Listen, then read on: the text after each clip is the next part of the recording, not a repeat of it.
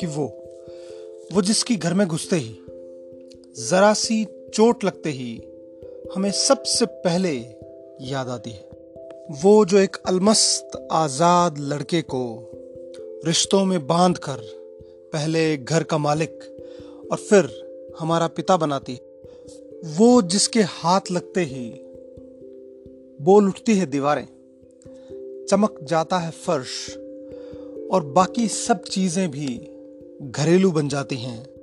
हमारे भूले बिसरे बचपन के नादान किस्से जिसे याद हैं सारे और जो खूब चटखारे लेकर उन्हें कभी हमें और कभी हमारे बच्चों को सुनाती है।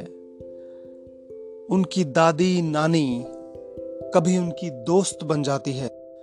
गीले में खुद सोकर हमारी सारी परेशानी ढोकर, हमारे सारे दाग धोकर, वो कभी हमें, कभी हमारे तन को, मन को और हमारे घर को स्वच्छ बनाती है।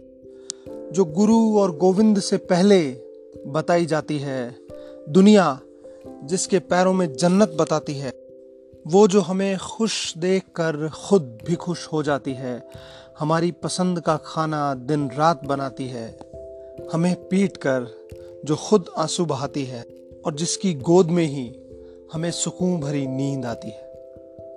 मोबाइल के ज़माने में भले ही छूट गए हों रिश्ते सारे, वो माँ ही है जो हमें पहले खुद से और फिर दुनिया के सारे रिश्तों से मिलाती है।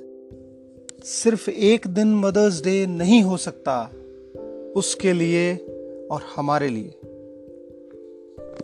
वो माँ ही है जो हमारे हर साल, हर दिन को ज़िंदा बनाती है।